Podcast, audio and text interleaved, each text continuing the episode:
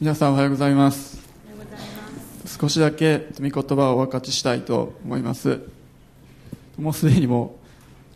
う劇で十分語られているのでもう喋ることないなという感じなんですけども証ししてくださった姉妹や本当にスキッとしてくださった兄弟本当にありがとうございます。とても感動的な劇で励まされました。もう一度拍手しましょう。すごい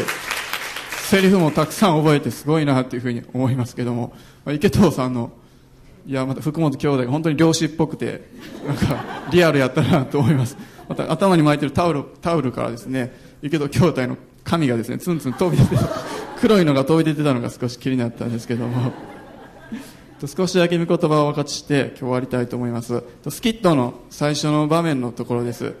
ルカの5章の1節から11節。をお開きください。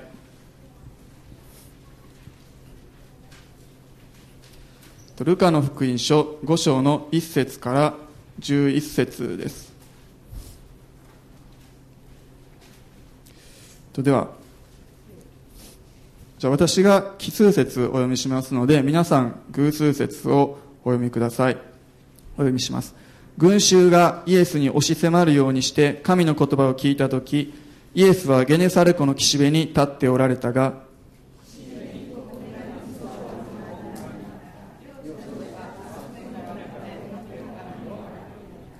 イエスはそのうちの一つのシモンの持ち船に乗り陸から少し漕ぎ出すように頼まれた。そしてイエスは座って船から群衆を教えられた。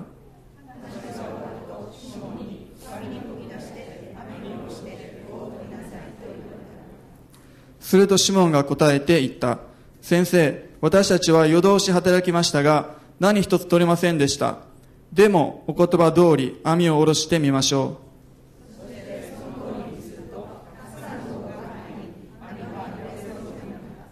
そこで別の船にいた仲間の者たちに合図をして、助けに来てくれるように頼んだ。彼らがやってきて、そして魚を両方の船いっぱいに上げたところ、二艘とも沈みそうになった。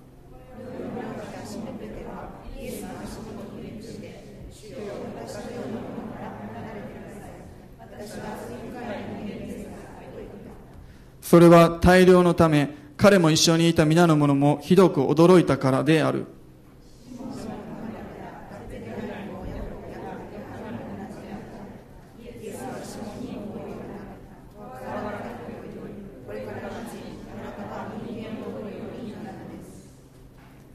彼らは船を陸につけると何もかも捨ててイエスに従ったありがとうございます今青年でですね月に2回ぐらいバイブルスタディを2階の和室でやっています。大体第1土曜と第3土曜日の夜にやってるんですけれどもすごく毎回恵まれて感謝なんですね。皆さんが青年だったらぜひ参加してくださいと言うんですけれども残念ながらそれは無理なんですけども。6月に一緒に、学んだ箇所がこの5章の初めの箇所でした。この5章のところをみんなで読んでいろいろ分かち合ったりして学んだんですけれどもすごく、えー、と感謝でたくさん教えられることがありましたまた今読みました5章の4節のこの深みにこぎ出して網を下ろして魚を取りなさいっていう説があるんですけれどもこれは私たちのジュニアクラス中高生クラスの今年のテーマの御言葉でもあるんですね少し今読みました箇所の背景を説明します。まあ、ここでですね、ペテロ、ヨハネ、ヤコブ、で、また名前は挙げられてないんですけども、他の福音書を見ると、ペテロの兄弟のアンデレもこの場所にいたんですね。彼らがイエス様に従っていく、とてもこう彼らの人生の転機となった、とても重要な場面です。で、ここだけ読むとですね、ここでイエス様に初めて出会ったようにも見えるんですけれども、実はそうじゃなくて、イエス様の働き、ミニストリーが始まってから、実はもう1年ぐらい経ってたんですね。だから彼らはもっとこれ以前にイエス様に出会ってました。ですので、イエス様と共にいて、時にはイエス様の奇跡を、え隣で見たり、またイエス様の話を聞いてたんです。でもずっと一緒にいてたわけじゃなくて、時にはこう自分の家のところに帰って、また漁をしたり、ま、た生活がありますので、え帰ってきて、またイエス様のところに行ったりという、そのような生活をしていたんですね。で、そんなある日、彼らが仕事を終えて、網を洗っていたところに、イエス様がやってきたわけです。で、この一節のところに、えっと、ゲネサレ湖の岸辺っていうふうに書いてます。ゲネサレ湖っていうのは、有名なガリラヤの湖の、ガリラヤ湖ですね。ガリラヤ湖のことです。そしてこの箇所を見たときにですね、イエス様は、私たち一人一人の、その人が置かれている状況や、また状態に合わせて、言葉を語りかけて、導かえ、導いてくださるんだな、っていうことが、すごくわかります。イエス様の言葉が何回か出てるんですね。最初は、こう、陸から少し漕ぎ出さ、漕ぎ出しなさいと、弟子たちに言われました。またその次には、こう深みに漕ぎ出して網を下ろしなさい。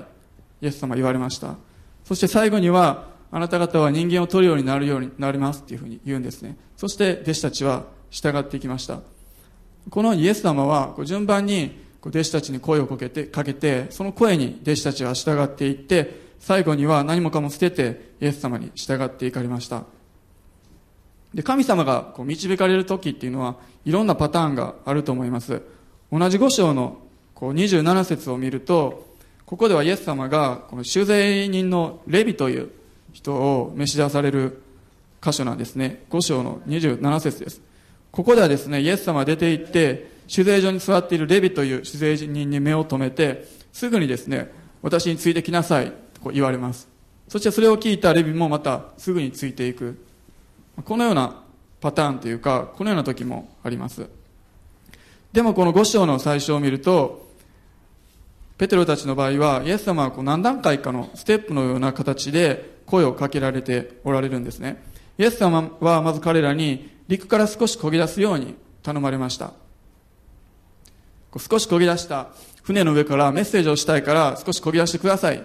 ていうふうに、まあ、そのように直接言ったのかわからないですけれども、とにかくイエス様が言われた通りに、弟子たちは船を漕ぎ出したんですね。夜通し働いて、しかも魚が全く取れなかった。だから肉体的にも精神的にもこう疲れ切ってたかもしれないです。少し漕ぎ出すってことは、ちょっとした頼みですけれども、本当はいやいやちょっと漕ぎ出したのかもしれません。まあ、劇の中でもこう不平不満を言っていましたけれども、でも、それに従って、船を少し漕ぎ出した時に、イエス様がその上からメッセージをされた。これはすごい感謝のことだなと思わないでしょうか。たくさんの群衆が来て、イエス様の話を聞きに来てる。で、その時に、自分の持ってる船が、イエス様がこうお話をされるその場所、この講談のような形、そのようにして自分の持っている船が用いられた。これはすごい感謝だなっていうふうに思います。今その地域でこう話題沸騰というかとても有名で至る所で奇跡を行って癒しを行ってはあの人すごいそのような噂が広まっているまたもしかしたらあの人は私たちが待ち望んでいた救い主なんじゃないだろうかそのような話まで出ているその方が私のところに来てくださって私の船を使ってくださってお話ししてくださった。これすごい特権で感謝なことだなというふうに思います。もしペテロたちがその時疲れていて、あイエス様ごめんなさい、ちょっと疲れているので、隣のあの人のところの行ってもらって、あの人の船使ってくれませんでしょうかって、もし言ったとしたら、別の人の船が用いられていたかもしれないです。でも彼らが素直に、はい、ってこう、従って、ちょっと船を漕ぎ出したことによって、彼らと彼らの船が用いられていったんですね。本当に少し、少しの従順、神様のちょっとした願いでした。でもそれを従ったことによって、本当に彼らの人生がその時から変えられていったんですね。もし彼らがその時イエス様の言葉に断っていたら、多分二つ目の神様の、イエス様からの言葉、深みに漕ぎ出して網を下ろしなさいっていう、そのような言葉を聞くことも多分なかったでしょう。そして、そのことを通して、本当にたくさんの魚が取れるというすごい奇跡を体験することもなかったかもしれないですね。そして、やがては、イエス様にですね、あなたは人間を取るようになるのですと言葉を受けて、弟子となって従っていきますけれども、そのような道が開かれることもなかったかもしれません。本当に最初は少しだけ漕ぎ出す、そのようなことでした。でもそれに従ったことによって、彼らの人生が大きく変えられていったんですね。彼らは弟子となって、イエス様に従っていって、やがては教会を立て上げて、福音を世界中に伝えていって、私たちが今読んでいるこの聖書の本当にたくさんの部分を書くほどに彼らは用いられていきました。このように私たちの人生も本当にイエス様からの少しの頼み、イエス様からの少しの言葉かもしれませんけども、本当にそれに従っていくことによって、私たちが思っている以上に、私たちの予想を超えた、本当にはるかにすごいことを、神様私たちを通して成してくださることができます。また彼らの信仰は、どのような信仰を彼らは持っていたんでしょうかそのことをちょっと見てみたいと思います。イエス様は、深みに漕ぎ出して、網を下ろして魚を取りなさい。こう言われました。それに対してですね、ペトロはすごくまあ興味深いというか、私たちにとっても大きな励ましとなる返事をしています。ペトロは言いました。先生、私たちは夜通し働きましたが、何一つ取れませんでした。でも、お言葉通り網を下ろしてみましょう。イエス様の言葉に対して、はい、わかりましたと言ってですね、すぐにこう、素直に従うことができたら、それはもう本当に感謝です。でも、そういうふうに素直に返事できないのが、私たち、人間というか、私たちなんです。イエス様、今、網を下ろしてもどうせ魚一匹も取れないです。多分やっても無駄だと思います。でも、あなたが言うなら従います。そういうふうにペテロは言いました。私たちもそのようにして神様に従っていくことができるんです。はい、わかりましたと、素直にこう言うことはできないかもしれないですけども、でも、本当はやりたくない。本当はそんなところに行きたくないかもしれない。でも、あなたが言うなら従います。あなたが言うなら行きま、行き行きますということができるんですね。たとえ、もしかしたら自分の感情は伴い伴わないかもしれないし、自分の気持ちはそこについていかないかもしれない。でも、イエス様が言うなら、あなたの言葉に従っていきます。あなたの言葉に従いますと。そのようにして私はついていくことができます。ペトロは奇跡を目にしました一晩かかっても魚が取れなかったのに溢れるほどの魚が入ってきたんですねでその時ペテロは自分の罪深さを悟りました。そして恐れを持つんです。でもその恐れを持ったペテロに対してイエス様は怖がらなくてもよい。これからの地あなたは人間を取るようになるのです。とイエス様はそう言われました。ペテロも、私たちもそうですけれども、本当に不信仰で、本当に罪深いんです。素直に、こうはい、わかりました、と言って、こう従っていくことのできないような私たちです。いちいちこう言い訳して、不平不満をしたり、言ったりするんですね。でもそんなところに、またそんなペテロのところに、イエス様が来てくださって、ペテロや、また私たちをこう呼び寄せてくださいます。なんでなんかなというふうに思ったんですけれども、でもそれこそがイエス様がこの地上に来てくださった目的なんですね。イエス様は罪人を救うため、ま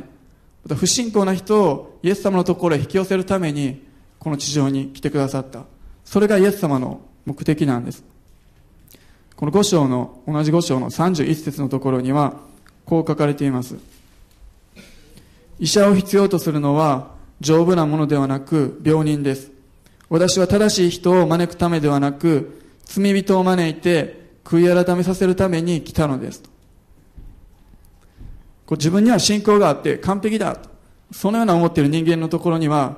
そのような、そのように思っている人間はイエス様に近づくことはできないんですね。自分の罪に気づいていなければ、イエス様のところに行くことはできない。私たちのように本当に不信仰で罪深い者のところにイエス様が来てくださった。私たちのようなもののためにイエス様は十字架にかかってくださったんですね。もし私たちが自分の罪に気づいていないって、自分は本当に完璧だ。何も足りることが、足らないことがないと、そのように思っていたら、イエス様によって罪を許されて救われることはできないんです。ペトロたちも、イエス様がどのような方なのか、完全に理解してついていったわけじゃないんです。イエス様がこれから十字架にかかって死んでしまうこと、その時には彼らは本当に知ることできなかったと思います。その十字架のために、死ぬためにわざわざイエス様がこの地上に来られたこと、彼らは知らなかっただろうし、また今自分がイエス様に従っていくことによって、どのような人生を彼らが歩んでいくことになるのか、彼ら全く知る由もなかったと思うんです。でも、従っていったんですね。むしろ、もう知らなかった頃からこそこう従えていったのかもしれないと、そのようにも思います。完全に理解してイエス様のところについていくことはできないかもしれませんけれども本当にそこにですねイエス様の言葉に対する信頼と信頼を持ってついていくことができるんです。彼らはさっきも言いましたけれどもそれまでもイエス様と共に時には行動を共にして奇跡を目にしてきました。目に目に目の見えない盲人が見えるようになったりするのをこう近くで見たりもしたんですね。それを体験してました。でもこの時はイエス様が来られて自分たちのこの生活に直接関わってくださるのを体験したんです。他の人が癒されるとか他の人が奇跡によってこう変えられるとかそのようなことではなくて自分のところに来てくださって自分がいつも乗っている船に乗ってくださっていつもしている漁というところにイエス様が介入してくださってたくさんの魚が取れるっていうそのような奇跡を体験しました。その時にペテロは自分の人生をこの方に委ねるそのような決心をしたんです。イエス様はペテロたちにいくつかの言葉をかけられました。今朝はですね本当に私たちにイエス様はどのような言葉をかけられておられるんでしょうか。陸から少し漕ぎ出すようにと語られているかもしれませんしまたある人には本当に深めに行って網を下ろしなさいとそのように語っておられるかもしれないです。一人一人にそれは違うと思いますしもしかしたらその言葉っていうのは本当に小さな私たちからすると大したことないような言葉かもしれません。でもそれを行っていくときに神様が私たちを用いてくださって私たちに与えられている計画目的というものがそのことを通してこう動き出して私たちの新しい歩みというものが始まっていくんですね。イエス様からの語りかけに対してそんなことはできない。私には無理だ。いやそんなことしても意味ないと思うかもしれません。でも私たちはでもお言葉通り網を下ろしていきましょうと。そのような信仰を持って従っていくことができます。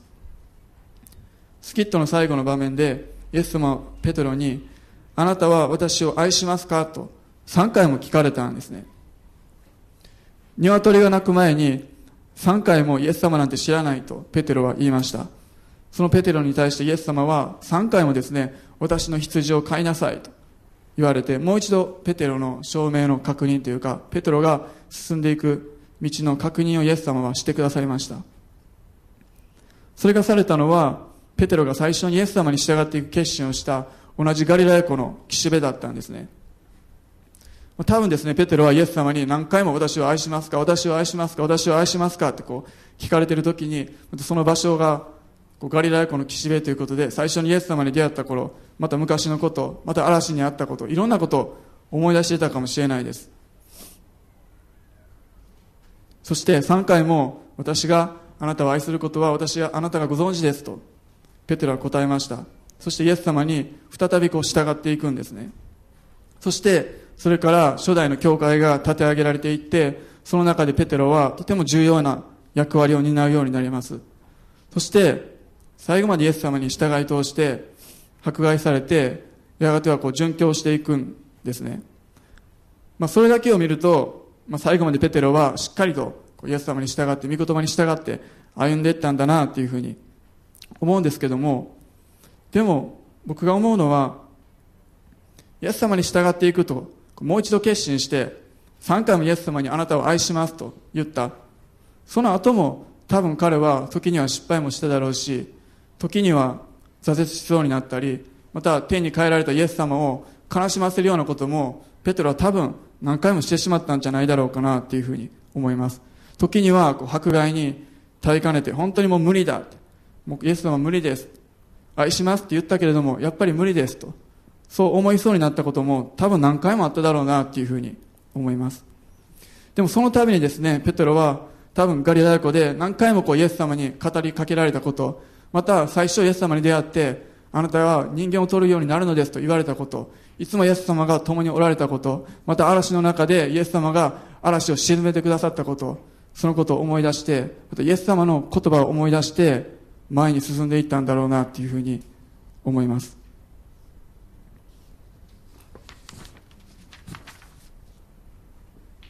自分はイエス様を見捨てて3回も知らないと言ってしまった。でもそのような自分のためにイエス様はこの地に来てくださって十字架にかかってくださってまた倒れそうになっている自分を諦めずに見捨てずに何回も声をかけてくださった。そのイエス様の言葉に彼は従っていったんです。最後ヨハネの福音書ですね読んで終わりたいと思います。ヨハネの福音書の21章の17節から19節です。21章の17節から19節です。イエスは三度ペテロに言われた。ヨハネの子シモンあなたは私を愛しますか？ペテロはイエスが三度あなたは私を愛しますか？と言われたので心を痛めてイエスに言った。主よあなたは一切のことをご存知です。あなたは私があなたを愛することを知っておいでになります。イエスは彼に言われた。私の羊を飼いなさい。誠に誠にあなたに告げます。あなたは若かった時には自分で帯を締めて自分の歩きたいところを歩きました。しかし年を取るとあなたは自分の手を伸ばし他の人があなたに帯をさせてあなたの行きたくないところに連れて行きます。これはペテロがどのような死に方をして神の栄光を表すかを示して言われたことであった。こうお話になってからペテロに言われた。私に従いなさい。お祈りします。ハリダ神様あなたの皆を崇めます。今日こうして本当に青年の日ということでしたけれども共にあなたを礼拝することができるこの特権を本当にありがとうございます。あなたが本当にその時々に私たちに必要な言葉をかけてくださっていることをありがとうございます。その言葉に私たちは本当に信頼して進んでいくことができますからありがとうございます。本当に時には倒れる時もありますしまたイエス様に対して本当にあなたを知らないというような時もあります。でもその度にイエス様は諦めずに私たちのところにもう一度来てくださって声をかけてくださいますからありがとうございます。今朝もう一度神様あなたの言葉に信頼して従っていくことができますようにお祈りいたします。イエス様のあなたからの語りかけに従っていくことができますように少しこぎ出してくださいと言われた時にこぎ出すことができますようにそれを通して神様私たちの人生が本当に用いられていきますからありがとうございます。そのことに信頼して従っていくことができますように助けてください。イエス様の名前を通してお祈りいたします。アーメン。